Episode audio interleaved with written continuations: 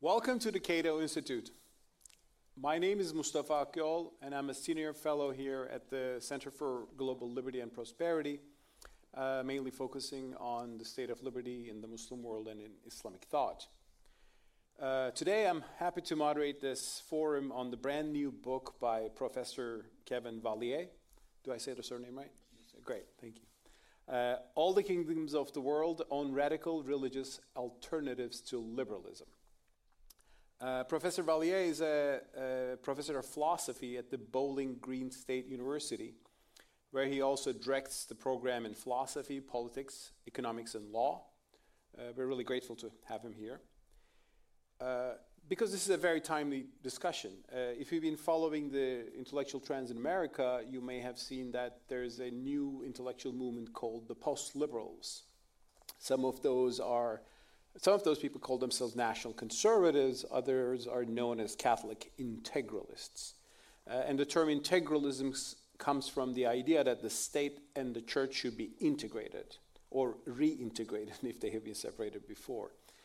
And uh, they have diff- nuances sometimes, but they all seem to go against uh, and, and want to replace the, the classical liberal tradition that really uh, makes the founding principles of the United States, such as individual liberty, religious freedom, free markets, and the separation of church and state. Uh, principles that we value highly here at Cato, I should say. Uh, Dr. Vallier's books, book covers such anti liberal doctrines, not just in Christianity, I should say, but also Islam and Confucianism. But his main focus is integralism and uh, which he takes seriously but critically. And uh, so we will first in this panel hear some of the key ideas in his book. Uh, then we will hear our, our guest, uh, our second guest, Mark Tooley, who will respond mainly from a Protestant point of view. Uh, he's the president of the Institute on Religion and Democracy and the editor of Providence magazine. We're also lucky to have him here. Then I will respond from an Islamic point of view because the idea, the issue of state and religion and the trend of integralism is also very much an issue in Islam. We have integralists too. We call them Islamists, and they have been actually more successful, uh, but in a catastrophic way, which I'll try to explain a little bit. And there are some lessons, I think, in that story. Uh, then we will have time for questions from the audience uh, from here, and uh, also audience who can join us online uh, from Slido and then we will have some lunch upstairs. So, uh, thank you, Dr. Vallier, for joining us today. Uh, now the floor is yours, so please get, give us some introduction to the world of integralists, what their ideas are, what their ambitions are, and how do you judge them? First of all, thanks to Cato for having me. Uh, thanks to Mustafa for organizing this. Thanks for uh, thanks to Mark for you know us getting to know each other in a couple of uh, different talks and conferences over over time.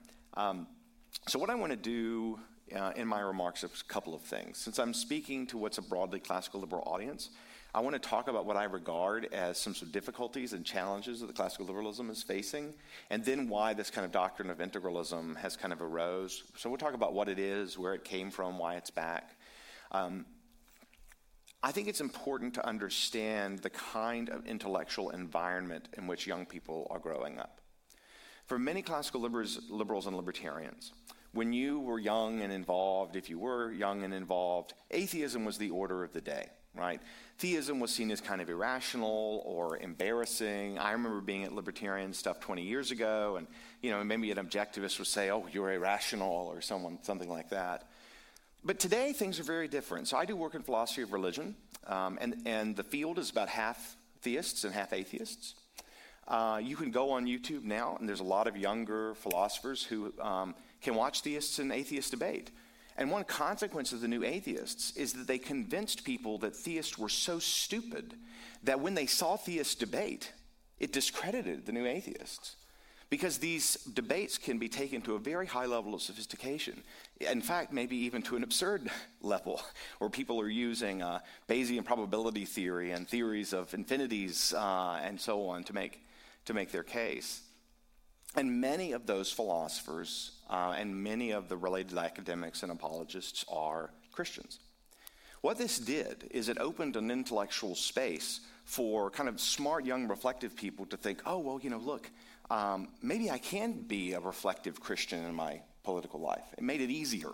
Um, not that there wasn't always there, but it, it's a fundamental change at the ground level of young people that now they're no longer embarrassed to be religious. Now they actually, it's easier to have and develop arguments for your views.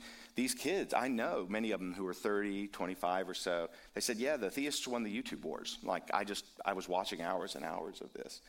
And so one of the things, you know, that I think that's, that's happened as a result of this is that um, I think people, many people are kind of naturally religious and naturally political. Like human beings are political animals.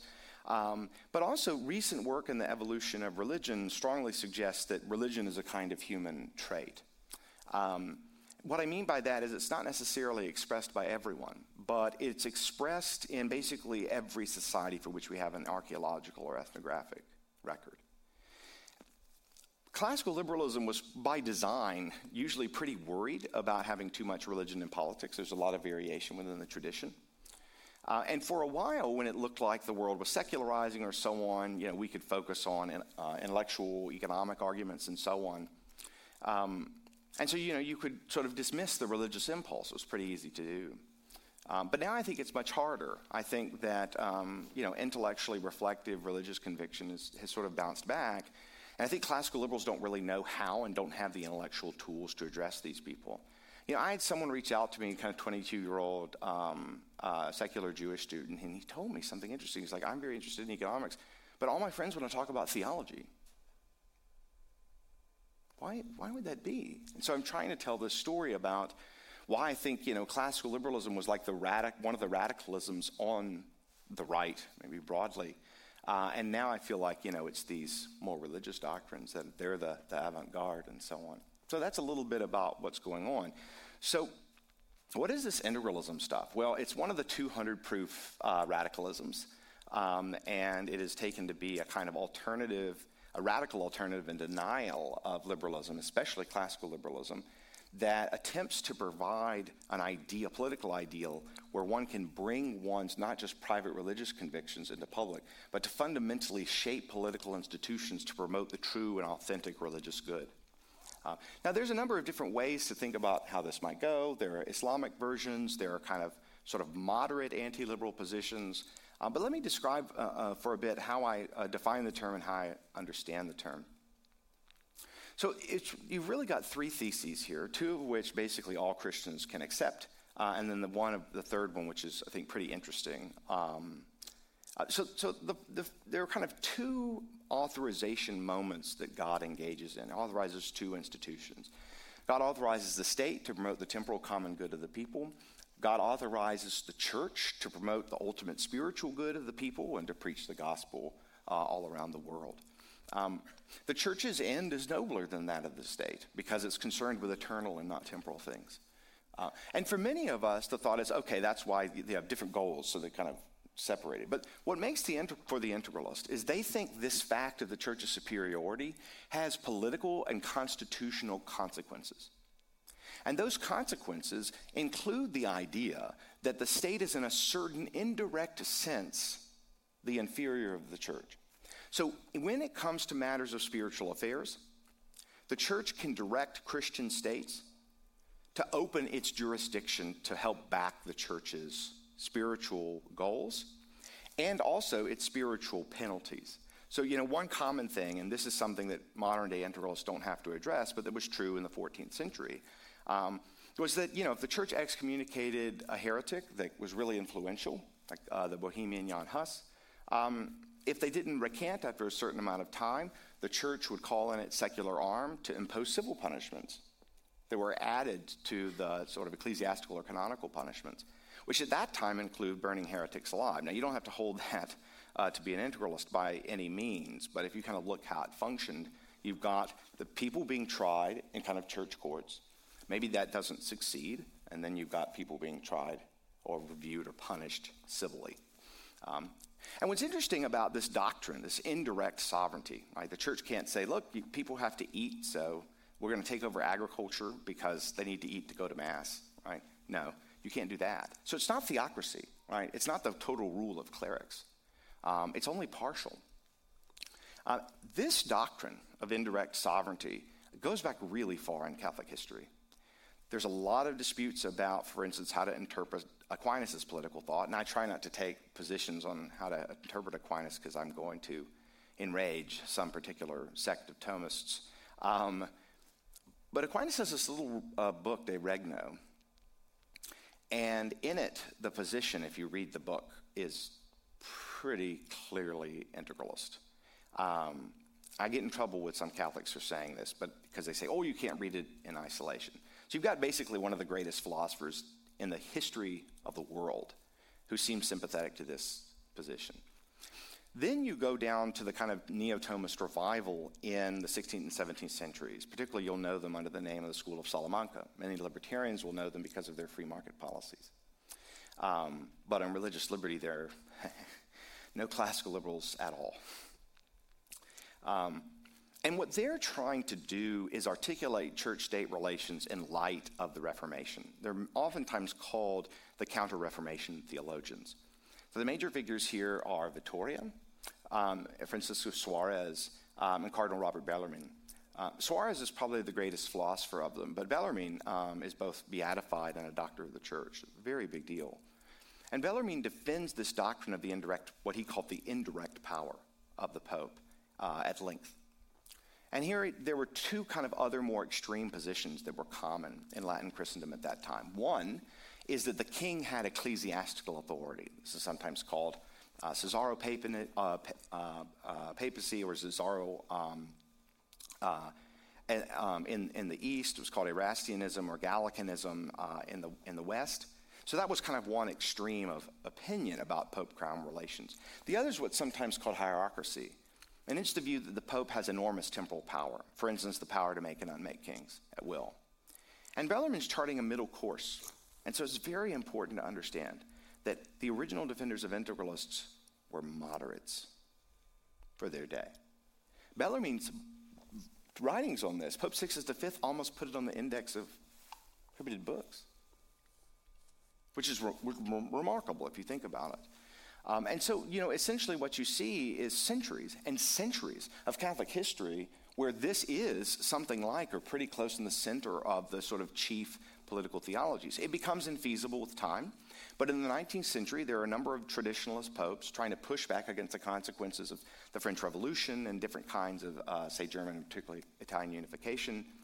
That They kind of revive this doctrine um, to some degree. I'm thinking particularly here of Pope Pius IX and Pope Leo XIII. Although I get in a lot of trouble for calling Leo XIII an integralist, I can defend that. So this is, you know, Leo's pontificate extends it to 1903.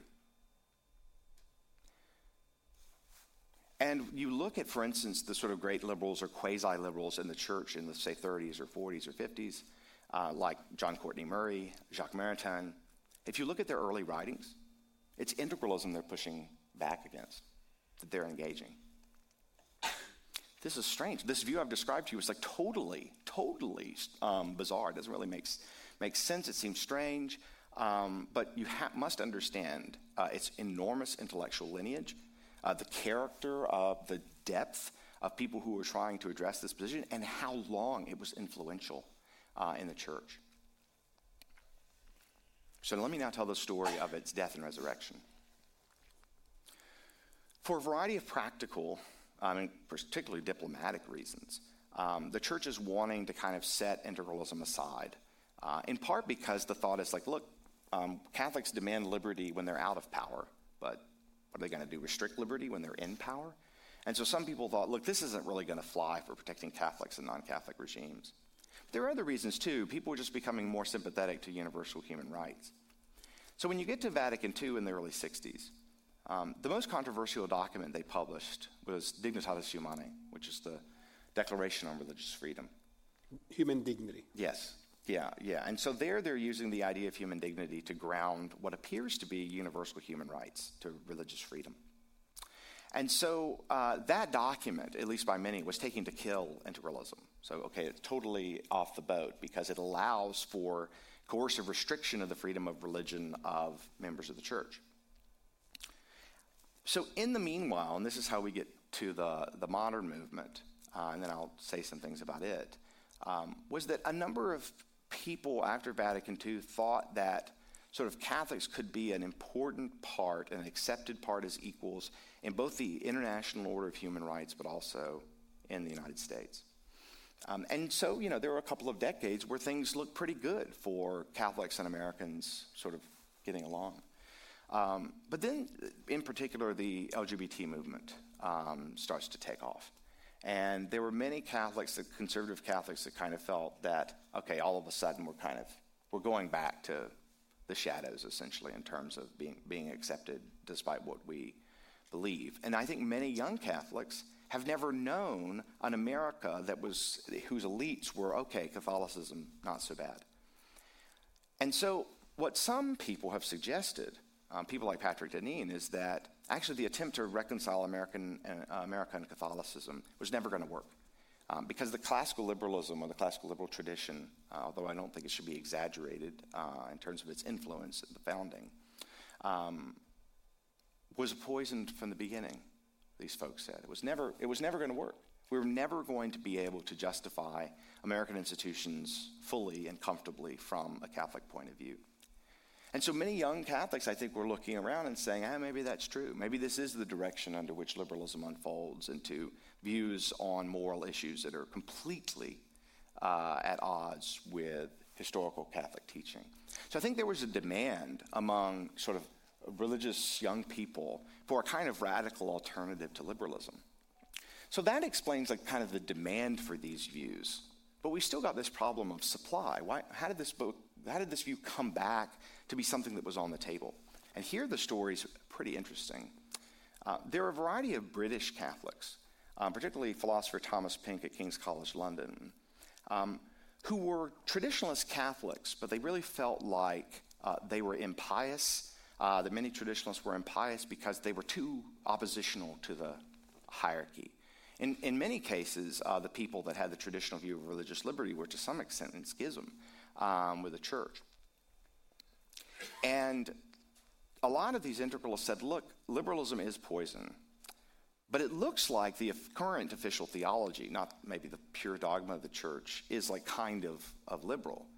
But how do we square the contemporary sort of broad liberalism or quasi liberalism of the church with its very not liberal history? How do we think about continuity between, say, the teachings of Leo XIII and then the teachings of um, the Second Vatican Council? So Pink develops a new interpretation of Dignitatis Humanae, on which the document is purely about the relationship between religion and small groups and the state. And it's not about relation between the individual and the church.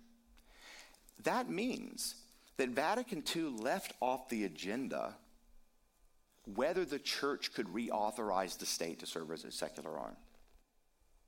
So all Dignitatis Humanae was trying to do was to say, well, look, integralism's not really policy in the church anymore, but it could still be right in principle.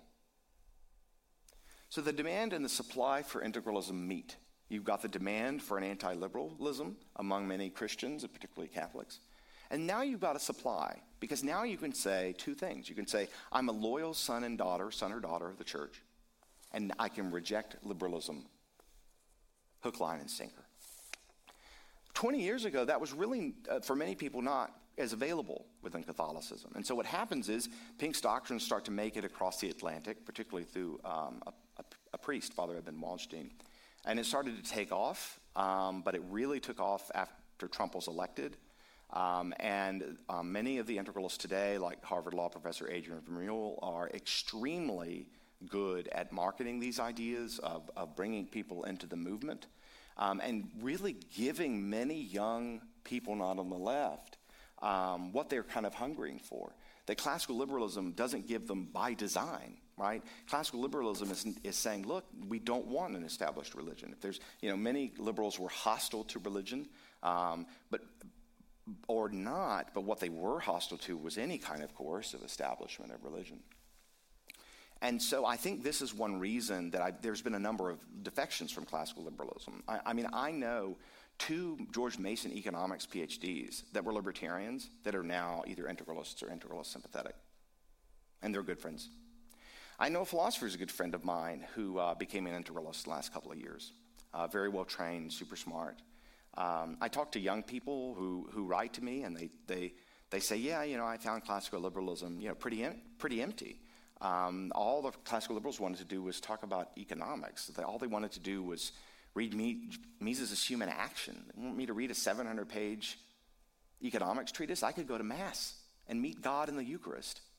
Why? I mean, this is, it's absurd, right? I mean, the idea that libertarians could meet the spiritual needs that people have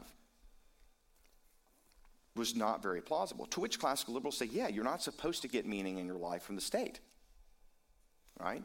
Um, but a lot of the younger people I talk to say, yeah, but look, the state is poison right now. It's total poison to the culture. Um, there's no state neutrality. There's no real choice between, say, neutrality and non neutrality. And so we have two choices, two feasible options. Either the woke rule and gradually make our way of life more and more unacceptable and more and more in the shadows, or people who've got the right idea can be in charge.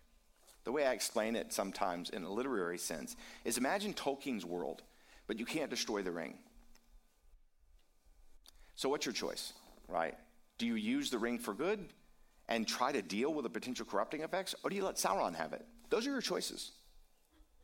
Now, most of us would say you can destroy the ring, but integralists like Vermeule say, look, people have been trying to get rid of the administrative state for decades, and it's totally failed. So it's either going to be used for evil or for good. So let's use it for good. And so I think many young people say, you know, that's probably true. I mean, yeah, these libertarians have been working to try to demolish even stuff like the Department of Education, they've completely failed. They've totally failed. Maybe the modern administrative state is simply part of the landscape. Um, and the, also the idea, particularly with the way that the LGBT movement was embraced in the academy, um, that was the signal to many young people that neutrality was a lie. Uh, and I'm a defender of liberal neutralism. Okay, don't don't get me wrong. I mean, I've written on it um, in, in, a kind of more contextual, more moderate way. Um, and so, you know, that's sort of the situation we're in. And this is the kind of, I mean, it would be maybe not quite the way to put it. I, it's not quite like a wake up call, but I did want to kind of explain to classical liberals kind of where we are, where a lot of the young people are, what they're thinking, what their culture is, what they want from politics, um, so they kind of understand um, uh, what's going on. And so, just make uh, one final point. You know, when Trump was elected, there was a lot of kind of factions of the new right that had been around but kind of had new energy, right? They could get out there. And a number of these factions, you know, they didn't really have a rich intellectual lineage. And so one of the reasons I think the integralists have done so well is they say, you know, look, we've got a doctrine that can inform all of life, that gives one a sense of ultimate meaning, morality, art, architecture, music, right? Classical liberalism looks so thin and unattractive in comparison. Um, and so that's why I think we are where we are. That's where I think that we are. Um, and I think, you know, there's a lot of problems with particularly a lot of the way that integralists think about politics, the way they think about economics, the way they think about strategy. Um, so in the book, you know, what I'm doing is I'm trying to make the very best case for integralism first, and then to give uh, a number of different arguments against it. And then you can look at the book and look at those arguments. Um, but some are pretty easy to get across, one of which I gave you, which is that Actually, integralism has a pretty respectable lineage in terms of the teachings and practice of the Catholic Church. I call that the history argument. I've also given you one of the other pro arguments, what I call the symmetry argument, which is look, if the church, uh, the state's going to promote the human good, um, why would they not promote the whole human good? Right? I mean, if the state should promote temporal goods, why shouldn't it promote eternal goods if it can, and if it cooperates with the church, who has ultimate authority over the spiritual good? But there's also a couple of obvious problems. The first one that I call the transition argument um, is that the integralist arrangements are so far away from what we have um, that, that to get there, people are stuck in a kind of dilemma of what I call moral feasibility. There are ways to get fiercely ideological regimes to work. Um, and there are some models of this, for instance, uh, with Islamism or fascism or communism, but to do it, there's a whole variety of things you need to do that I think are straight up compa- incompatible with Catholic teaching, um, you know, on, on, on moral matters. Particularly the process of capturing and stabilizing a modern state that is still reasonably full of people incredibly hostile to you. Um, that, by your own accounts, uh, love power um, and are opposed to you in, in every respect. Um, and so I think you know you could get to integralism, but you can't do it morally. And if you try to follow moral teachings of, of the Catholic Church, um, it's not feasible to get to integralism today. So I make that argument at length against Adrian Vermeule, who's done a variety of different uh, strategic writings on this matter. But one thing that I did want to say is that I don't think it's enough to say why integralism is wrong, maybe in practice, or why we can't get to it. You know, many people said that socialism was good in theory and bad in practice. And the cool thing about classical liberals is that classical liberals said it's also bad in theory. And so when I criticize integralism, I also argue that it's bad in theory. It sort of can't meet its own requirements in terms of stabilizing itself, on the one hand, um, and also uh, having a consistent commitment to justice as Catholics understand justice. There's a kind of richness to these arguments, um, and you know, I've only got another minute or two, um, but you know, they're they're sort of discussed at length in the book. But the quick slogan on the criticism is is this: I say, you know, you can't get there, you can't stay there, and it's unfair. So integralism, you can't. It's cheesy, okay, but you you can't get there, you can't stay there, it's unfair. So you can't get there, you can't transition to it morally. You can't stay there because once you get there, the system will destabilize for a variety of reasons that integralists even acknowledge. And it's unfair in the way that it treats, in particular, its members, because they give religious liberty to non members, but then they restrict it for members. So that's what I wanted to say. Um, that's, that's kind of a, a, an outline of the context of the book um, and some of what I, I argue. Most people have been pretty jarred by the fact that I've defended integralism at such length. Um, but I think the only way to address it is to try to understand its richness and intellectual legacy. So, okay, I'll stop there. Thanks so much, Kevin. This is wonderful. And uh, I'll give the floor to Mark, but to take a minute before that, uh, what do they exactly mm-hmm. aim for? I mean, in, if they were given the power to rule the United States, for example, mm-hmm. Adrian Vermeule, yeah. what would he do? Like, what would it look like mm-hmm. for Catholics themselves and for non-Catholics mm-hmm. and for atheists or people mm-hmm. who are blasphemers or apostates? Like, mm-hmm. what's the legal framework and the political structure they, they want to bring in? Yeah, I mean, um, so there's there's a variety of things one one might say here. First, there's the stuff they've been public about, and then there's the kind of the things that I think they actually also think. In terms of the public policies they proposed, it's a kind of a radical version of what a lot of Catholic social thought involves today. Um, and, and, it's things Catholics have accepted, and even Protestants have in the past. So blasphemy laws. There will be blasphemy. Um, blue laws, um, total ban on any same-sex activity. Um, uh, uh, actually, some of them have been for uh, using executive orders and executive power to ban abortion across the country. Um, so a lot of what they, you know, so, so a lot of these these claims are, you know, things that oh Catholics can sort of say, yeah, those seem like kind of extreme ways of, of getting to it, but maybe those kind of the right way to go. Uh, they also have kind of more left wing economic views um, in some respects, even though they're very socially conservative. So they very much like, for instance, the New Deal, um, uh, that particular uh, kind of kind of order. So you'd probably see an expansion of the welfare state, but it'd be kind of a pro family welfare state. So making they like to talk about making birth free. But this is all, I mean, relatively anodyne stuff relative to the ideal.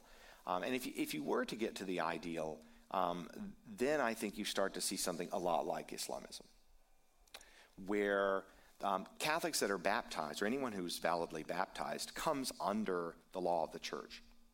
And that means as they grow up, they can be subject to a whole variety of kind of legal penalties and then uh, was first spiritual and then civil. They can't be cafeteria Catholics. Well, they, I mean, there will be uh, mass requirements that will probably be enforced, I think, um, at least if it were prudent to do so. Um, but also, I think on the table would be restrictions on apostasy, leaving the church, and uh, restrictions on heresy for promotion of, of kind of false uh, and dangerous ideas under, under certain conditions. I think you'd also have first uh, spiritual and then civil punishments for uh, a variety of kind of serious moral failings that go beyond, say, the things that we would uh, restrict in terms of, um, you know, not just killing the innocent, but, um, you know, they want to ban pornography, but I think they'd also ban Calvin's Institutes. I mean, it's all, mm-hmm. it's all pretty dangerous stuff in terms of confusing people. Um, Uh, so, you know, I think there would be pretty serious communications policies. Some integralists have said some really nice things about the Chinese administrative state on the grounds that the Chinese aren't neutralists, they don't care about trying to be neutral. Um, they have very robust ends. They'll just ban for a billion people video games beyond a few hours a day. Uh, and then also the Chinese um, are trying to kind of monitor people to produce moral behavior. And some integralists um, uh, have said, well, you know, they do it in a pretty brutal way, um, but we do need some of these tools to help ensure that people are protected from certain kinds of, of temptation. So I would think about it something like um, Islamism in certain respects, in the sense that uh, members of the faith are subject to a particular a legal code that, that, can be ultimately uh, civilly enforced. Um, but also, I think there's a lot of thinking about the kind of state power you would need. So, but 10 years ago, a lot of integralists were kind of medievalist. I mean, they wanted to kind of get rid of the state. But once Vermeule converted and brought his scholarship of the administrative state to bear, he started saying, no, we're going to have the modern administrative state. It's not going away. Um, and we need to essentially exorcise it of liberalism. Is it true yeah. one of the prominent integralists said Iran is the right regime just with the wrong religion? Yeah, so this was seen on, on Josiah's blog, which I think they've they removed but got shared a lot when it was on there. So the thought was, you know, the Islamic approach, yeah, has a lot of virtues uh, in terms of trying to kind of prepare people um, for a spiritual life, uh, but that it was, was the wrong that it was the wrong religion. Uh, and so there are some important differences, particularly in the, the clear separation of the civil and uh, ecclesiastical powers mm-hmm. um, that you don't see in Islam. So there are some there are some important differences, um, but there are a lot of similarities. Mm-hmm. If you think about Muslims who are within the mm-hmm. the system uh, uh under the uh, Sharia, um, mm-hmm. I think Catholics under the, the, the sort of uh, canon law would be in a related position. Thank you so much. now, Mark, let's get to you and thank you for joining and I know you've been writing, thinking about this issue as well, religion and uh, liberty, and uh, you've been critical of, I think, the integralists and the other illiberal Christians. Uh, and what are your thoughts? And, and one question if the integralists win, what will it look like for the Protestants who are heretics, right? Like, I mean, or other thoughts that you may share, we'll be happy to hear. Or vice versa, if the Protestants win, what's going to happen with the Catholics, let alone others, you know, Muslims, Jews, atheists, and for Protestants. So that's my short answer to that question. But first of all, just uh, thanks to Kevin for his uh, wonderful work that was uh, so needed and is making a big splash, just setting out non polemically what integralism is and uh, making the arguments accessible uh, so that uh, all sides can appreciate his work and be more aware of what I think is a, an increasingly growing and important movement. I'll uh, open by sharing a story that I already shared with Mustafa and Kevin last week, which was several years ago in that blur, sometime before the pandemic. You kind of lose track which year that was. But I remember in DC going to uh, a happy hour put on by what I think was the Society of Christian Philosophers. I may not be getting the name correct. And a lot of prominent people were there. Uh, David Brooks was there uh, at the bar, and Ross Douthat was there somewhere in the darkness of that uh, hotel bar. And uh, a young man approached me whom I had met in DC conservative circles before and very enthusiastic. And I said, Oh, you know, how are you doing? And he said, Oh, well, you, as you know, I used to be a Methodist from Ohio, but now I'm a, a Salazarian integralist.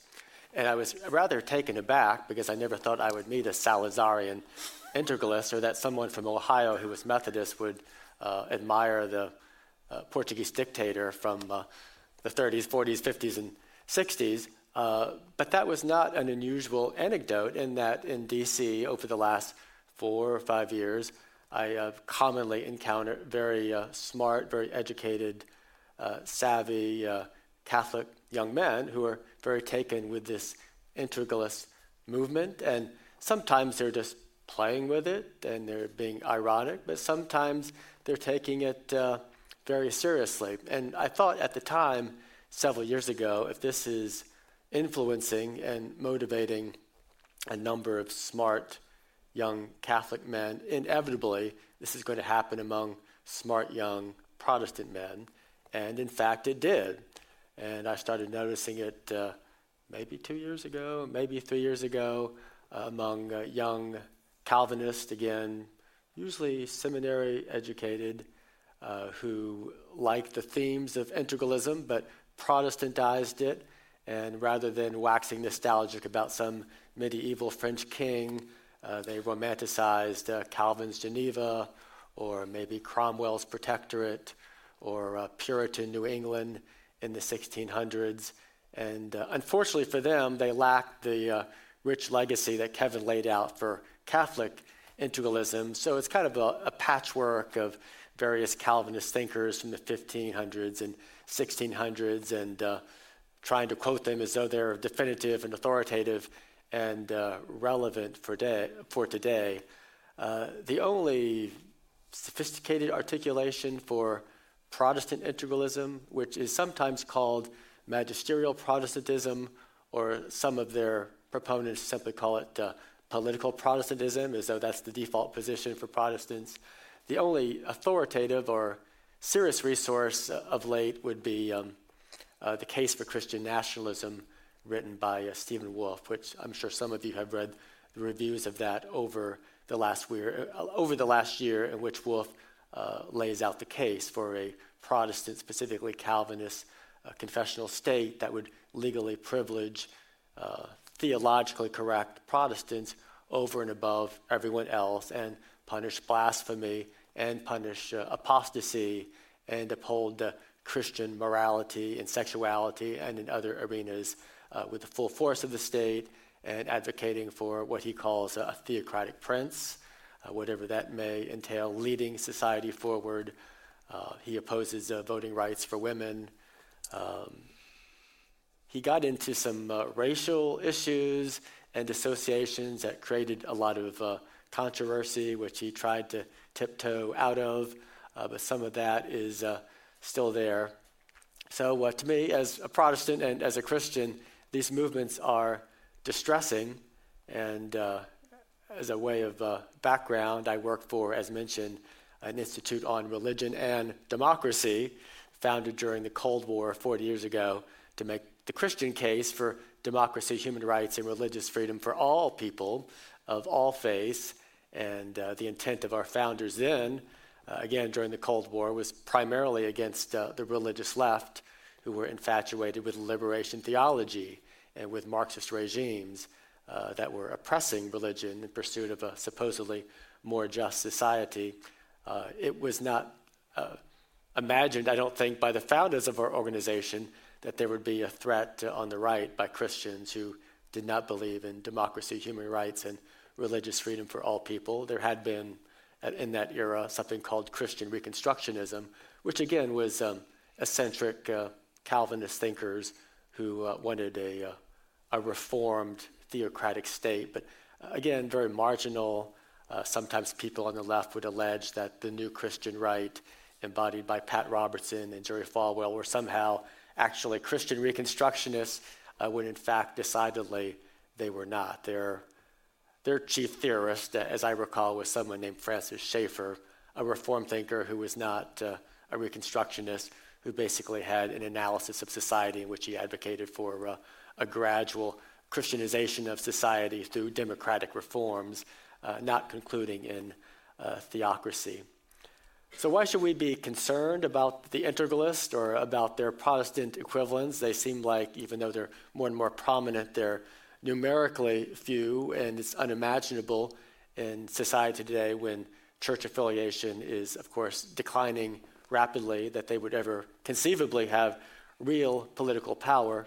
Well, I think there are several reasons to be concerned. I know, as uh, from the perspective of my organization, as we made the case for democracy, human rights, and religious freedom, the Christian case, we chiefly uh, relied on Catholic thinkers uh, to make our arguments. They were the most uh, sophisticated, and they were emerging out of these uh, church documents that began to uh, emerge in the 1960s. They were big admirers of Pope John Paul II and later of um, Benedict. And so, uh, as these thinkers pass from the scene, and as they are potentially displaced or marginalized by others who are less uh, supportive of democracy, human rights, and religious freedom for all people, and even uh, displaced in some cases by persons who are integralist or integralist adjacent or integralist friendly, that deprives uh, those of us who want to make the Christian case for democracy of important intellectual leadership because the Protestant world just is not capable at this point in time of providing that kind of leadership with the Protestant denominations largely receding and collapsing and uh, the post denominational evangelical world full of vitality in many ways, but not having the institutions or the intellectual life uh, to make these arguments. There's also simply the fact that uh, um, the integralists and their Protestant equivalents are not alone in their community in that they do represent a more widespread despair about democracy itself and are opening up all kinds of troubling windows to, well, if democracy doesn't work, what are some other possibilities? And so you hear these arguments for various forms of authoritarianism that again seem extremely unlikely uh, for our American tradition to ever be open to adopting. But nonetheless, it's not helpful to our republic if you have lots of people who no longer believe in the republic and who, in constructing or hoping for some alternative, begin to become invested in chaos and perhaps even the destruction of that republic. So these are very, I think, socially unhealthy movements uh, that can't be addressed simply by uh, mockery or uh, critique, but really need to be taken seriously and need works like uh, Kevin's and need to be uh, addressed with uh, thoughtful defenses of and Christian arguments, among others, for democracy, religious freedom, and human rights for all people. I'll conclude just with one more well, I'll give you two more anecdotes that indicate where we were. My organization hosted a, uh, a thinkers retreat for uh, post reformed Calvinist thinkers about a year and a half ago. And at least one person there was uh, very specifically a quote magisterial Protestant, and there were a few others there who at least were friendly to that perspective. And there was a prominent Jewish thinker who also was at this gathering because he wanted to make Protestant friends, a name you would all recognize. And um, this one particular individual who was a magisterial Protestant, it was well known that he advocates for a state church, but not national, local state churches. And so the others ask him, under your system in your local community, under the state church, um, would you allow uh, Mormonism? And he said, uh, Of course not. It's a false religion, uh, but the Mormons can worship in their own homes privately. We'll leave them alone. In your community, would you allow mosque to be built? Of course not. That's a false religion. Uh, we can't tolerate it in a Christian society. And then finally, they asked him, uh, In your community, would you allow synagogues to exist? And uh, he would not answer that question. They asked him from several different directions, and that was a question he did not want to respond to. And then finally, I'll share that two years ago, I was up in uh, Cambridge, Massachusetts, talking to uh, conservative student groups. And 20 years ago, most of these young people would have been, by default, libertarians, especially the men. Uh, there were none there in these groups. They were all religious. Uh, most of them were really uh, recent converts to religion, and almost all of them were Roman Catholic. And uh, being in Cambridge, uh, they were all very familiar and appreciated Adrian Vermeule. Uh, I don't think they were, many of them were actually integralists, but they were intrigued and they were fascinated by it and they weren't ruling it out. And uh, I found that concerning. Mark, thank you very much. And uh, I'm amazed by the story of the Salazarian yes, integralist that you too. met. And uh, Kevin, is that true? I mean, Salazar and Franco are kind of ideal regimes for some of them. Is that true? Like they see the, them? This is a kind of difficult question because I think sometimes advocating for Salazar and Franco is a, a, a little bit of a tr- troll. You know, it's kind of like Kinda, to up, upset, uh, sort of get people thinking in a, a different way, but also to be kind of hip or whatever. Um, but there are other signs from from some of them that um, at least those regimes prioritized the church or gave special protection to the church. And what I say in the book is that you know, on the one hand, you know, there might be virtues of, of democracy, but if you were to compare Franco's regime to Biden's liberal democracy, Um, I think there are many integralists who would say that the Franco regime was far from ideal. There were all kinds of problems, but at least on balance, it would be better. So I, it's not so much a preference for fascism, it's more just um, such a lack of concern for democracy um, and suspicion of it that um, a, a, Catholic dictatorship might, on various grounds, be preferable to a kind of secular democracy. So anyway, I want to be very careful because a lot of people would just say, "Oh, those integralists are all fascists or whatever," and and that's not fair. But the way they kind of play footsie with with with uh, Francoists and uh, Salazar is that at least they had kind of the the right priorities compared to kind of where we are mm-hmm. now. So yeah, there's definitely this flirtation. There's definitely some a few people that are are, are really bought in have, into that. Um, some of it's just kind of trying to upset people, mm-hmm.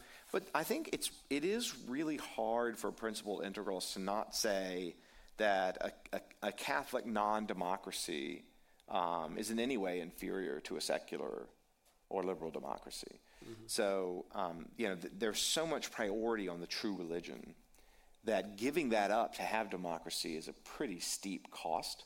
Mm-hmm. Uh, and so that's why I think they've uh, trended towards uh, that kind of, of, friendliness. It's just the logic of their own position. The true religion is the true religion, right? So democracy would kind of let people go for it and against it. So if you could stabilize a, uh, a, a, dictatorship, it would have certain virtues that democracy lacks. Mm-hmm. And, uh, and a question also to Mark well, Salazar is gone, but there, the sympathy, affection for a fascination with Orban is maybe a reflection, and even Putin, right? I mean, some people on the right these days. Is that correct? Like, Viktor Orban is the maybe new model for these anti-liberal Christians. Is it correct to say that? Uh, for Orban, yes, there had been some sympathy for Russia and uh, for its uh, increased public role for the church there. But I think once Putin started uh, invading countries, that enthusiasm, at least publicly, receded, and the emotional energy was channeled towards uh, Orban. Yeah, okay. So Orban is in the model. Okay. Uh, well, now my turn to say a few things on a few things uh, on this issue. Um, thank you again, Kevin and, and Mark. Um, I mean, I've been noticing integralism recently. I'm not familiar that well with the Catholic political tradition, uh, and especially I notice not integralists as such, but the critiques of liberalism by Christians and Patrick Deneen. And I noticed Patrick Deneen not in Christian circles, but in circles I would call Islamist. Because there are people who are called Islamists. I mean, Islamism is a big spectrum, of course. At the most hardcore and brutal end, there's Taliban and there are milder versions of it, but it's basically the idea that you know the state should uphold Islam as the true religion, exactly like uh, the state should uphold Catholicism or Catholicism like the true religion. And of course, the challenge to Islamists, especially intellectually sophisticated ones, is this thing called liberalism, right? It's coming from the West, it's preaching freedom for everybody, uh, but they're not comfortable with that fully because in their mind there should be apostasy laws, blasphemy laws, the pious should be kept under check, and sin should be publicly at least suppressed. And uh, I was having a conversation with online conversation with a person who I can call Islamist, a smart person, and he said, "You're speaking about state neutrality, as Patrick Deneen showed. That's a total liberal myth." And I said, "Well, okay, so let me check this, Patrick. so that's how I actually became more interested in this discussion in the past few years.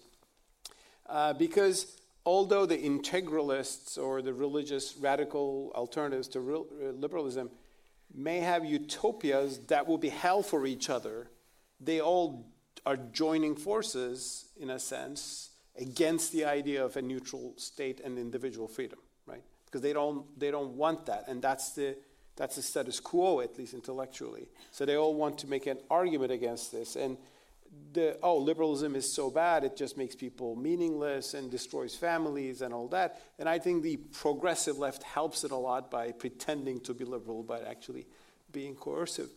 So I've seen that in Islamic circles a lot. So there's a very interesting angle of these people being picked up by other uh, illiberal forces around the world, and I've certainly s- seen them on some Islamist websites and you know Twitter feeds and some circles. Now, regarding Islam, just a few thoughts. What is called integralism in Catholicism is pretty much the standard Islamic political model.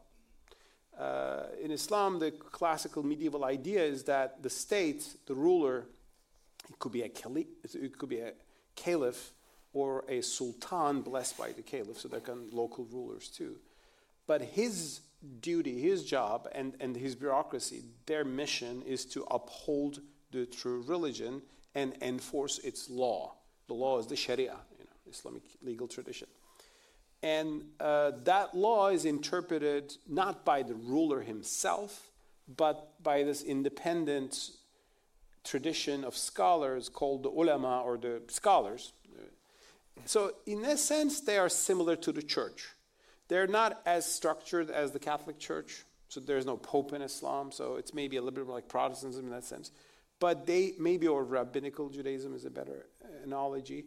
But the scholars interpret the Sharia, and the rulers and the state's job is to implement it and enforce it and protect it and maybe maybe spread it with conquest or protect it when there's a conquest against you. So it's a war, world of war.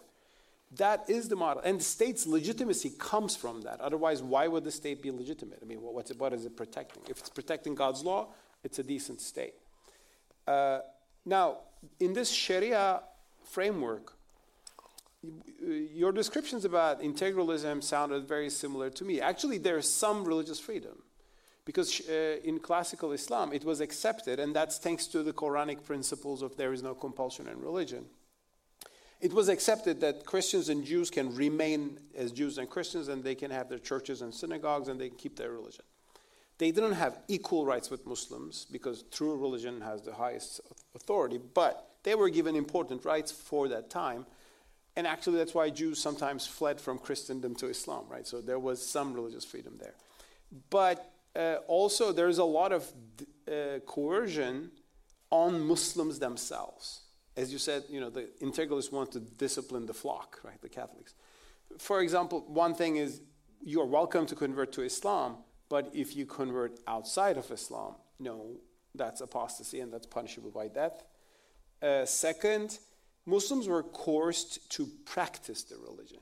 Like you cannot publicly drink alcohol because you will be flogged for that. If it's Ramadan, you cannot eat publicly. You, the Hisba forces, religion police, will go out. And that's still implemented today in Iran, right? I mean, in, in, Afghanistan for sure. Uh, and there are milder religious police forces in countries like Malaysia, uh, Kenya, uh, in a certain part of Indonesia, in the Arab world by and large, with nuances. Uh, so uh, th- there are similarities. So the difference in Islam compared to the Catholic integralism is that we haven't arrived at Vatican II yet. There are arguments for it, there are aspirations for it, there are progressive thinkers or movements. I myself write about that all the time. But a Vatican II shift in the religious tradition, which basically means we accept freedom for everybody, coercion is wrong in itself, people can be apostates, heretics. We're not going to cherish it, but you know, we're not going to use coercion against it because their dignity allows them free choice and free respect. So that tradition has not, there are pockets for it. I mean, you can say Rashid Ghannouchi is coming close to that, even from an Islamic, you know. So I'm not trying to make a bleak picture, but from the mainstream conservative or let alone Islamist position, no, there, are, there is some legitimate coercion in religion, and the state has to uphold true religion. Of course, that's also bad news for Baha'is. Actually, Christians and Jews are doing okay. If you are a Baha'i or an atheist, you're in bigger trouble, right? Because Baha'ism is not recognized as one of the traditional religions, and so there are a lot of problems. Uh, so now it's very interesting that arguments of people like Deneen, and you say he's not a full-fledged integralist, he doesn't put him themselves, but he's attacking liberalism and giving uh, ammunition to the uh, integralists, and Vermeule is an integralist. Now, they are trying to push Catholicism back to pre Vatican II. And that's why it sounds interesting to Islamists. They say, you see, even the Christians are getting that liberalism is a nonsense? Even the Christians are realizing this. So there's interesting uh, interaction there. And I think uh, people like the 10 famous Catholic integralists in the US, maybe just five of them, I don't know. There are not too many people, but they may not have the Catholic revolution they hope to achieve in the United States, but they may inspire and encourage a lot of illiberal movements around the world, showing that you know this is not working, even they they know it themselves. Uh, and of course, uh, theory, in, for these kind of radical movements, uh, I mean, America had people who looked at the Soviet Union and said, "What a beautiful country! People get free milk or something like that." And they were not living in the Soviet Union. So when people living in a free society, they sometimes get you know romantically involved in some authoritarian regime out there. Try living there, and it's interesting that all the Islamists I converse with, they say liberalism is evil, and I check. Wow, they, he lives in London. Oh, he lives in Texas. So they don't go live under the Taliban, but so there's that kind of I think pushing for a utopia, trolling about it, provoking and getting interest. And, but actually, when you get there, it may not look good even for yourself, right? I mean, so these people, I think, had that kind of trend. One more thing, I think, an argument we can make against the integralists is it doesn't work, and even for the religion itself. Uh, because by using coercion, you're not achieving a pious society. You are probably achieving a hypocritical society, a society that may actually detest religion within, although they might be pretending because of the you know, coercion around them. Now, there's a perfect case study for this, and I've written about that a lot. Uh, Iran, the Islamic Republic of Iran, right? Iran is a country very interesting. It's reintegralized like, I mean, it had a secular era under, the, and it was secular but oppressive secularism. That's one of the problems in Islam. So the secular models didn't come with religious liberty, but also coercive measures in themselves.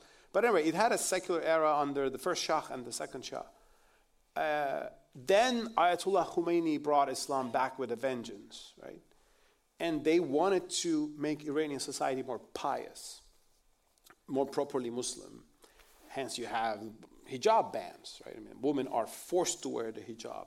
By the way, the first Shah had forced them to take it off, which was also similarly bad idea. And I think the French secularists should notice that these days. You know, they're doing the same thing in a milder way, but still the same thing in, in schools. Uh, and there came the reaction to that, right? I mean, so the, the thing is, though, Iran. Everybody, I mean, everybody who is following Iran has noticed this. A lot of people have written about this Iran has become today the number one country that produces ex Muslims. the number of people in Iran who convert to Christianity or who become simply atheists is huge. You see this in the Iranian diaspora very clearly. And they're not just ex Muslims, but also sometimes anti Islam. And I had conversations with some of those people, and they say, you know, Islam is evil. It did this to my parents, and they put them in jail and tortured them, and so. so when I, he's speaking of Islam, he's actually speaking of the regime. But once they're the same thing, you know, I can understand how it becomes the same thing in his understanding. Also, I mean, we've seen we see this in social movements in Iran. and women have been burning their hijabs, the headscarves, you know, imposed on them by the, uh, by the by the government. In Iran, it's a kind of a famous story that you know alcohol is banned by the law, but if you go into people's homes, there are wild parties. There's a lot of bootleg alcohol people produce at homes, and people die out of that. You know, sometimes stories come out of that. So Iran, the Iranian Republic, created a lot of power on which the um, Islamic uh, side surfs on. But it really even did they achieve a pious society if that's the goal. And I think that's an argument we can bring to the integralists that, well, you want to ban blasphemy, apostasy, and punish uh, sinful behavior what do you think we will achieve? And people will really fall in love with this. Uh, I read a quote in your book uh, by Vermeule. He's saying, actually, people will appreciate coercion over time, right? I mean, I think, they, well, I can say it's been tested, tried, it didn't work in the, in the Islamic scene. So maybe that's something the Catholic or the Protestant integralists you know, can, can think as well. Anyway, so these are my thoughts on your great book. Thank you for writing it. Thank you for, you know, uh, talking about it here today. Thanks, Mark, for your contribution as well. Now, we have 30 minutes uh, for questions from our audience. That is uh, our guests here uh, in the auditorium, and also people can join uh, online. Uh, for people who will be joining online, I would suggest being on the writing it your questions on the event page, Facebook, YouTube, or on Twitter using Cato Event hashtag. I see them here on Slido. I already have a few questions which I'll come to. Um, and if you're going to speaking here in the auditorium, please speak clearly and directly into the microphone uh, so everyone can hear. And please announce your name and affiliation. Thank you. So if you have any question here, I see a gentleman here.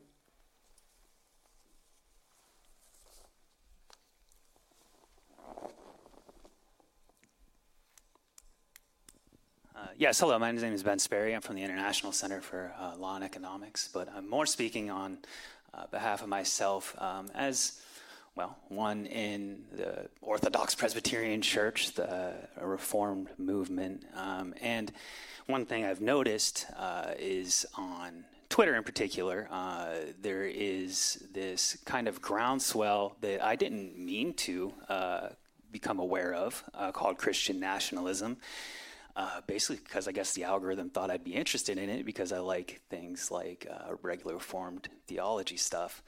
And it does seem to have a lot of uh, mirror images to the Catholic integralism in the sense of uh, the irony, the populism, um, the Protestant Franco or Christian Prince, in the, in the language of uh, Stephen Wolfe, that they want to uh,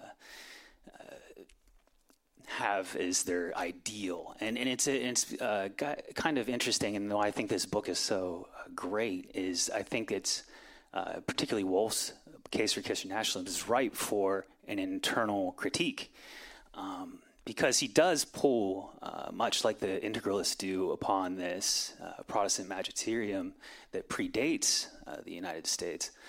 But there's a strong case to be made that within the Westminster Confessions uh, revisions itself um, that in the Americas very early in the founding period that they actually embrace something very close to modern religious uh, liberty as part of their documents. And uh, I think this has been uh, a great way to look at it, both to see where they're coming from uh, charitably and but also then offer that internal critique uh, where really uh, it would be inconsistent with even the American understanding of reform theology to empower the civil magistrate to punish, uh, you know, people for deviations from uh, correct thought, basically. Uh, so it's uh, a wonderful book, and I just wanted to see if you guys, uh, particularly uh, Professor Vallier, but also Mr. Tooley, had any more thoughts on, on that. Any thoughts? Yeah, um, uh, the Christian nationalism thing is a little complicated because it, I think initially it was kind of a boogeyman term that the, the left was using. And then I think what kind of happened is that there were people who said, well, maybe it's not so bad. Um, um, and so it's kind of inchoate. And also, Wolfe's version was pretty panned by reform, like informed people in uh, reformed theological circles. Um, and I've been told by some uh, a prominent national conservative that there are some more sort of reformed um, Christian nationalist kind of treatises on the way. Um, so I think we're kind of at the beginning of, of the phenomenon. But when you try to kind of talk to Christian nationalists now, it's it's pretty vague, and a lot of the things they want to do are basically things that were the law in you know 1950s. Um, so in one way, I mean, it's pretty not the Wolfe version, but a lot of what people are advocating is pretty uh, relative to history, pretty mild. It may be objectionable. Um, but oftentimes the Christian nationalists, you know, are really just talking about the kind of stuff the moral majority was talking about. However ob- objectionable it is, uh, when you really press them, eh, if you're looking for an ideal theory, then you will get it from a, a handful of people.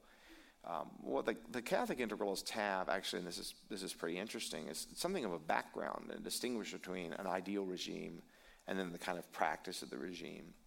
And then to say something like, look, um, yes, the practice of integralism or Christian nationalism is going to be problematic in certain ways, but so is liberalism. And so at least we have a kind of North Star, a thing that we want to approach, something to guide our thinking. Um, uh, uh, but yeah, so I would say I'm expecting the sort of intellectual seriousness of Christian nationalism to grow. Um, um, but as a kind of popular movement right now, I, don't see it as having a great deal of, uh, of content. I've even seen people trying to do surveys to get people to uh, see if they're Christian nationalists or not. I've seen some kind of surveys coming from the left, and they ask things like, Is the U.S. a Christian nation? Like they're polling people on that. And, I mean, you know, so, so these aren't very at all sort of extreme or unusual uh, questions. So a lot of it's going to depend on what the kind of most reflective Christian nationalists want to say about what they want to say about what the view is and what they want to say about uh, trying to get there. Yeah, if you read uh, Wolfe's book, The Case for Christian Nationalism, he's not really much of a nationalist by his own admission. He's certainly not uh, an enthusiast for the United States. Uh, he's sort of a international Calvinist from the 1500s who wants to spread the word and maybe sees a city-state uh, here and there. Uh, their arguments for these Protestant integralists usually are come from thinkers between the mid 1500s and the late 1600s. They kind of stop about 1700, so the United States doesn't even really play a role in their thinking. Uh, but sometimes they'll romanticize the fact that some of the states still had state churches after the Constitution, Connecticut and Massachusetts, and this is a wonderful example for us, but they ignore that these were very, by that time, very rickety institutions uh, that were overthrown by the rising new religious movements in America that were revivalistic and had been restricted by these state churches and had no further use for them. So, uh, yes, I don't. Uh, the uh, the confessional magisterial Protestants uh, who sometimes use the term Christian nationalists really aren't nationalists, and they're certainly not enthusiasts for the United States. Thank you so much. Uh, I have one online question, so I want to go to one online and one to the audience, and in a second. Here's a question from NQ, and he says, uh, I feel Catholics and their values are attacked constantly and relentlessly. It seems targeted and concerted. Their reaction is not surprising. Do you concur? For your information, for context, I'm a Muslim. Ah, how very interesting. Um, I think it's certainly true that uh, Catholicism gets a whole lot of attacks um, in part because, um, in many ways, the right, uh, for a long time, uh, Catholics have had a great deal of influence in conservative intellectual circles. Less influence on the ground, but a great, a great deal in intellectual circles. And so many of the people making cases for conservative positions um, are Roman Catholics. Um, and so this has often been true. But if you look, for instance, with the LGBT movement, which I think is what kind of made the, the criticisms uh, kind of more fierce, um, because many on the left are analogizing opposing the LGBT movement as opposing civil rights and as equivalent to racism and, and so on. Um, is that it was many Roman Catholic thinkers that were making arguments to resist same sex marriage. So people like Robbie George at Princeton or, or John Finnis, who's maybe the greatest living sort of Catholic natural law theorist, um, and who's uh, George was his student. So they're out there making the case, and so they get um, really attacked because they're making a case and they're actually giving arguments um, that are pretty reflective. So I think that was one issue. I also think some of the kind of sex scandals on the ground kind of uh, made it a little bit easier for people to express the hostility they already had. Um, but really, I do see the kind of sort of the continued pressing of the sort of sexual revolution um, is a source of a lot of the hostility that I think is very much there. And I think the reasons that Catholics get it is because they were the most intellectually prominent and sophisticated defenders of these views. Yeah, coercive left and coercive right are interact in a you know, vicious cycle, I guess. Uh, there was a question there, yes, sir. Hi, I'm Daniel McCarthy, the uh, editor of Modern Age. Um, the religious aspect of integralism and other post liberalisms or anti liberalisms uh, has been the main topic for the discussion here. But there's also um, influences on integralism that are coming from less religious directions. Uh, I'm thinking in particular of the thought of Carl Schmitt, for example, uh, the thought of Leo Strauss, among many others. Um, can you say a little bit about uh, the extent to which, you know, what is integralism really all about Catholicism? Uh, and perhaps these other religious post-liberalisms are they also really all thoroughly religious, or is there a sense in which um, the more authoritarian views, perhaps, that are coming uh, or being expressed by some of these thinkers have their roots, you know, equally or maybe even more so in uh, non-religious thinkers? Um, that, that's a fabulous question on which um, I'll try to be concise, but I may fail because there's so much to say. So if you look at the British integralists like Pink, um, from the beginning, their concern was church reform. I mean, Pink has even said to me, you know, yeah, I don't care about American politics. Um, and if you look at what he's writing now, he's writing essays on how to thoughtfully criticize the Pope um, and how, in many cases, Catholics have a duty to do so. So almost all his writing is what I call church facing. And there are a number of kind of more intellectual integralists uh, that are on, on, on that side, but they're less, much less intellectually and politically influential. So I think what you're saying is true primarily of the American integralists and those who are oftentimes much more recent converts. Um, they're adult converts, like Sohrab Ahmari or um, Adrian Vermeule uh, and Chad Pecknold, I believe, too. Uh, and there, I think you do see the risk of a more instrumentalization. It was really Vermeule who brought Schmitt to the, the movement, which did pre uh, him by at least you know five to ten years. He was a fan of Schmitt before he was a Catholic. Um, and there's a couple of reasons for this that Schmitt gives a kind of picture of politics that's particularly well suited to kind of oppose liberalism. And one is this idea that sort of all human conflict is ultimately theological. And so the thought is, you know, look, we just have um, a fight against people with uh, an opposing theological background. Um, and so the way to think about politics is just kind of defeating them. And that's why it, the Catholicism gets de-emphasized, right? Because you just say you, you, really focus on the theology or whatever you're against. And then if you buy Schmitt on this kind of friend-enemy distinction in politics, that helps even more, right? So you get more of the anti-liberalism than you get the religion because a lot of the Schmitt helps you to characterize your foe um, and to also figure out kind of how to beat them. Another thing I think is important about Schmitt is the sense in which um, the left can be beaten for good. All right, so the idea is we're not just sort of playing footsie with with the other side by changing ele- you know elections, do Democrats win, Republicans win, or what have you. Um, but much of the promise, you know, once you move in, particularly Schmitt's sort of Nazi period, was even called the crown jurist of the, the Third Reich, um, was this sense among fascists that the conservatives were, were weak because they weren't willing to do what it took to really, say, defeat the communists. Um, and so I also think Schmitt's in there in the sense that it gives people the energy to think, okay, maybe the, the woke can be destroyed, right? We, we don't have to share power with them at all. Um, this is also a reason that uh, Maistre um, becomes an important figure. Um, and among integralists, just sort of Maistre's attitude of the French Revolution and his counter-revolutionary approach, much more than Burke. Um, and so um, you get more Schmitt than Hayek. Um, and the thought here is that the left is not something to be accommodated um, or cooperated with or compromising with at all, but to be utterly defeated.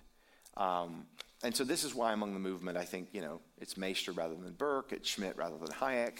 Um, and in fact, there was an interview in First Things where uh, the interviewer asked Vermeule to recommend books.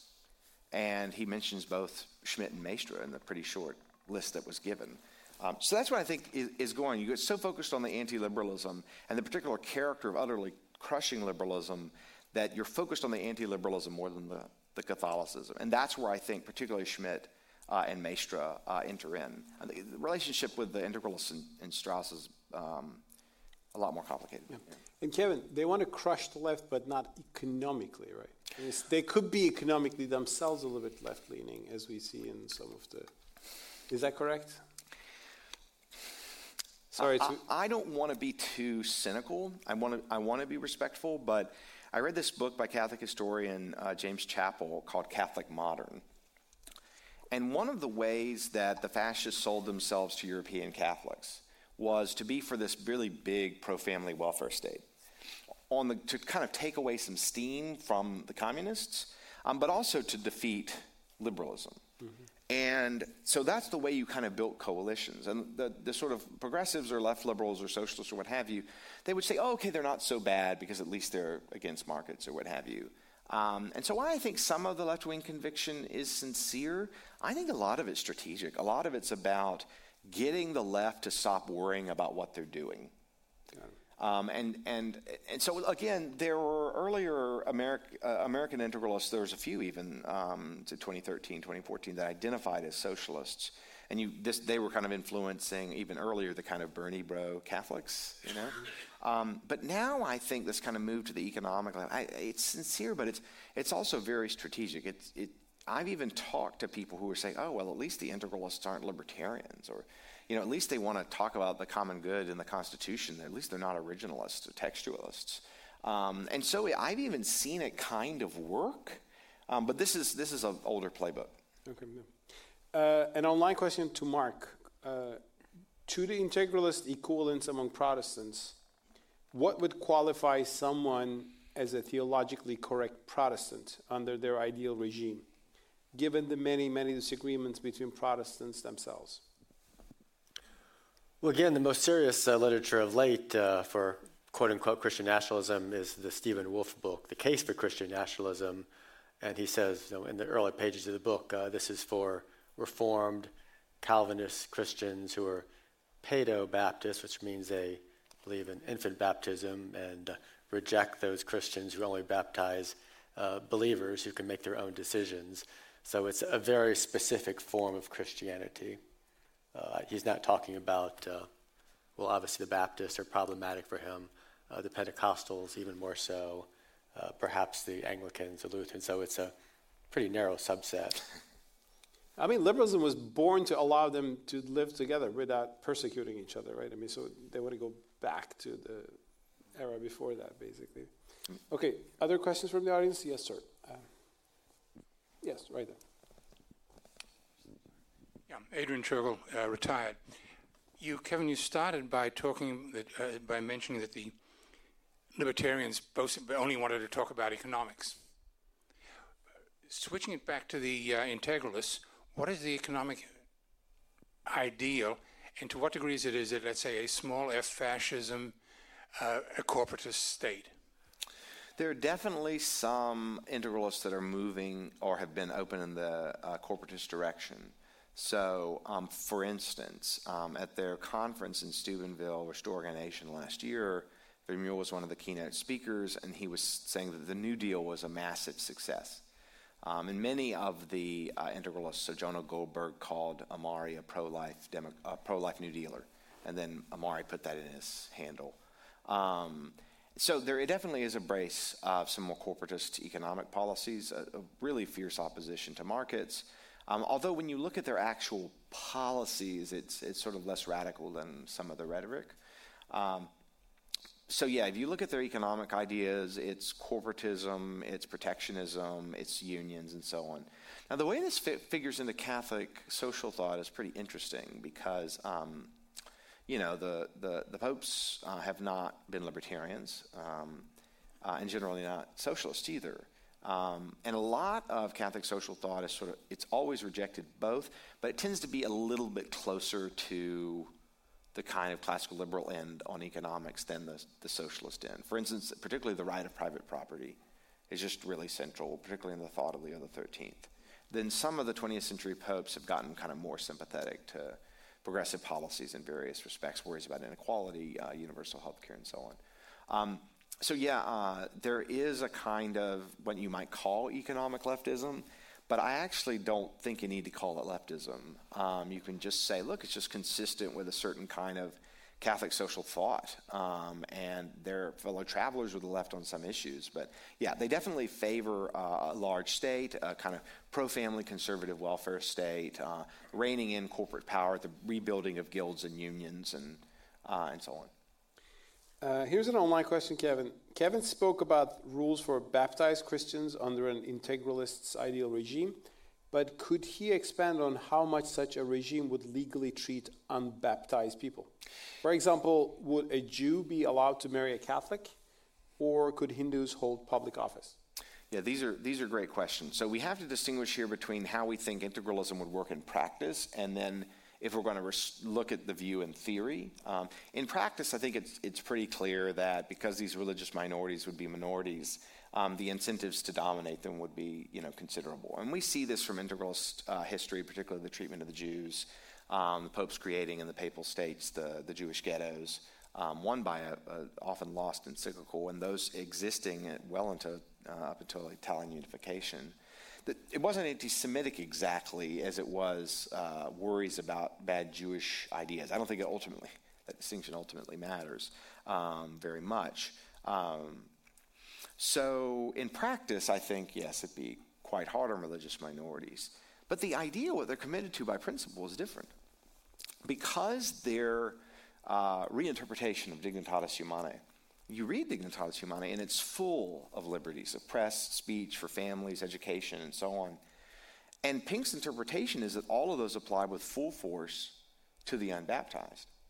So, in principle, in integralism, there's massive religious liberties for the unbaptized. Um, uh, and so, you know, there's even questions about them having really robust freedom of speech and really robust freedom of the press. Uh, and so I actually think Dignitatis Humanae is still a thorn in the integralist side because if you have any society with a sizable unbaptized minority, they can kind of say and practice as they communicate as they want. Um, so I at least so so, so in, what's the answer to the question is look well in, in practice, but in theory at least um, they're supposed to respect the religious liberty of uh, unbaptized groups. Now, the marriage of a baptized to an unbaptized person, I, I've not read them speaking on that issue. I can see the case for certain kinds of restrictions where you would say, oh, the other person has to convert, um, or something along those uh, lines, or you know what one would make of a Hindu community. Um, there's also, though, a kind of ambiguity in the ideal between, well, what if it turns out that uh, Jews or Hindus or whatever are actually converting people, right? Like what would happen if those groups started to grow with time? Maybe people became disenchanted with integralism, what have you. Uh, in this case, I think um, those religious liberties would be out. Um, the interesting question, though, is the extent to which the proselytization by unbaptized groups could be limited. So you say, "Oh, look, you can't you can't proselytize to, to Catholics." I think they would allow that under certain conditions. But yeah, I don't know about the marriage case. The marriage that's a really interesting case. We should ask them. You know, yeah, it would be interesting to see. Yeah. Uh, another question. There was a question at the back. Uh, yes, one of our Cato colleagues there. Is he? Yeah, that's fine. The gentleman there, young gentleman there. Hi, um, I'm Faris, a former intern of Mr. Mustafa. So I have a question here. Um, there's an Indonesian modernist thinker in the early days of the republic named Muhammad Natsir. He argued that Indonesia needs a government with ihsan or Islamic wisdom. Islamic government or government like that doesn't have to follow Islamic caliphate where um, I'm sorry, Islamic Caliphate tradition where the Sultan is the, as a supreme leader. It could be a constitutional republic or like like America, because the Islamic teaching is the most important aspect and he argued that Islamic teaching guarantee freedom of speech, religion, and he quoted Montgomery Watt that Islam is not merely a religion but an entire civilization. And do you think government with Islamic wisdom or ihsan is feasible today? And if yes, what are the challenges? Thank you. Thank you. Is, that the question for me, I guess, Faris? Thank you so much. I mean, it, our Islamic uh, thinkers or scholars say that Islam has, of course, religious freedom, and the government is Islamic. There will be perfect religious freedom. Well, what they mean by the classical jurisprudence is that we will allow Jews and Christians to keep practicing their religion as it has always been. But when you get into the details of uh, can people apostatize, what about blasphemy laws, there are severe limitations on freedom. That's why all the so called Islamic states in the world today, if they claim to implement the Sharia, there are strong coercive aspects. Now, I think for Muslims and I think for other believers, the question is can the state be not defined by, by our religion, but still be a good state that is just and fair and we'll be happy to live under? And limited, I should say, from a libertarian point of view. So is the state can be because there is the idea that if the state is not based on Islam, it's based on falsehood, and falsehood is evil. The state will be terrible. And of course, they've seen a lot of terrible secular states in the Muslim world too. So it becomes a vicious cycle of thinking like that. I think the virtue of liberalism, classical liberalism, is precisely to argue that the state should protect natural rights equally for everybody. And there's virtue in that. It's good for our religions too. Uh, and, and we have values in our religions. Yes, we should uphold them. And they could be reflected on the states. But they're universal values that other people can also understand. And I think that natural law tradition is really important there. And in Islam, denial of the natural law in some schools of thought has been, I think, bad because then there's good and darkness, and good is on your, only your religion. Outside of that, there's nothing else. So that's what I would say, but we should have another discussion on Islamic integralism on that. But thank you, Faris. So we have five more minutes and other questions here in the audience. There was another question right there in front, too.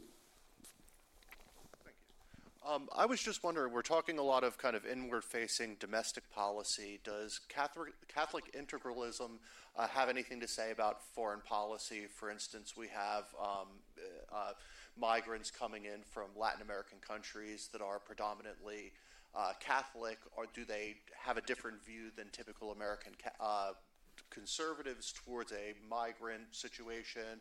Uh, do, does a Catholic, Catholic, Catholic integralist state uh, invade Iraq instead of for, uh, promotion of democracy and promotion of the cross. Can you speak to any of that? Yeah, this is pretty pretty strange because you don't. I mean, there's some. I can sort of guess from things they said. So I think it was Deneen Pappin and Ahmari maybe who said called China a civilizational equal in the New York Times. Um, so I think part of this is that they want a kind of coalition of religious anti-liberalism around the world. Um, and I think that one of the reasons they've been what I call anti anti Putin is that it's not so much that they love Putin, but that they want liberalism to lose.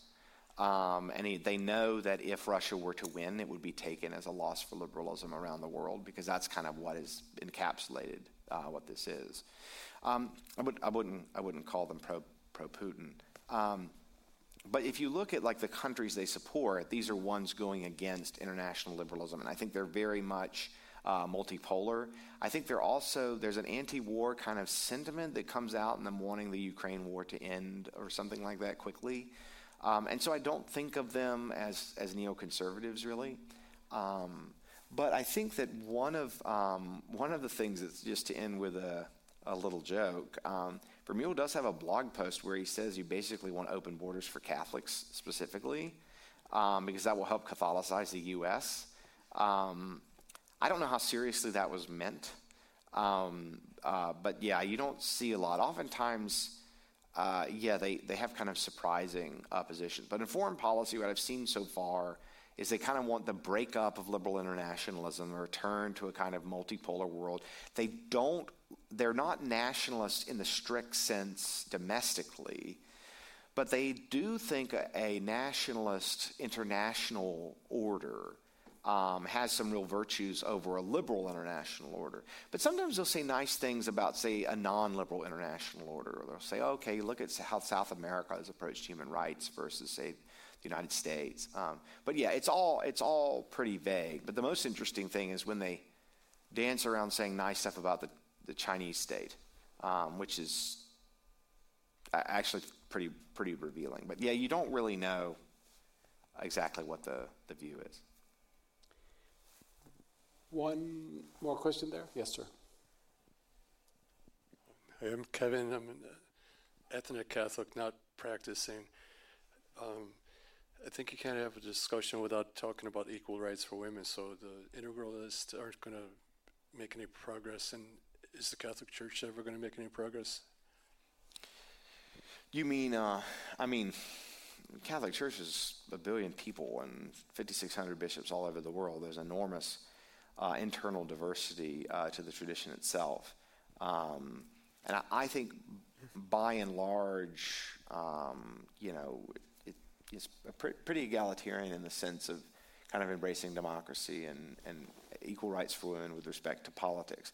The interesting question there is whether you consider pro life legislation compatible with the equality of women. And Catholics argue, what's say? Oh, okay. So yeah, no, I, I think yeah, uh, John Paul II could have reemphasized that the door was was pretty closed on, on that particular issue.